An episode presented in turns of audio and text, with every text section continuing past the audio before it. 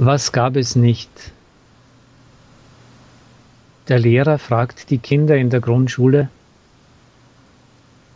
wer kann mir sagen, was es vor 200 Jahren noch nicht gab?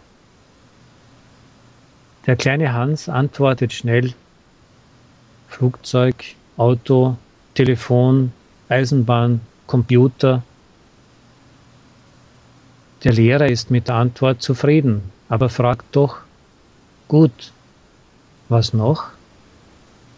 Micha Lehrer, sagt Hans.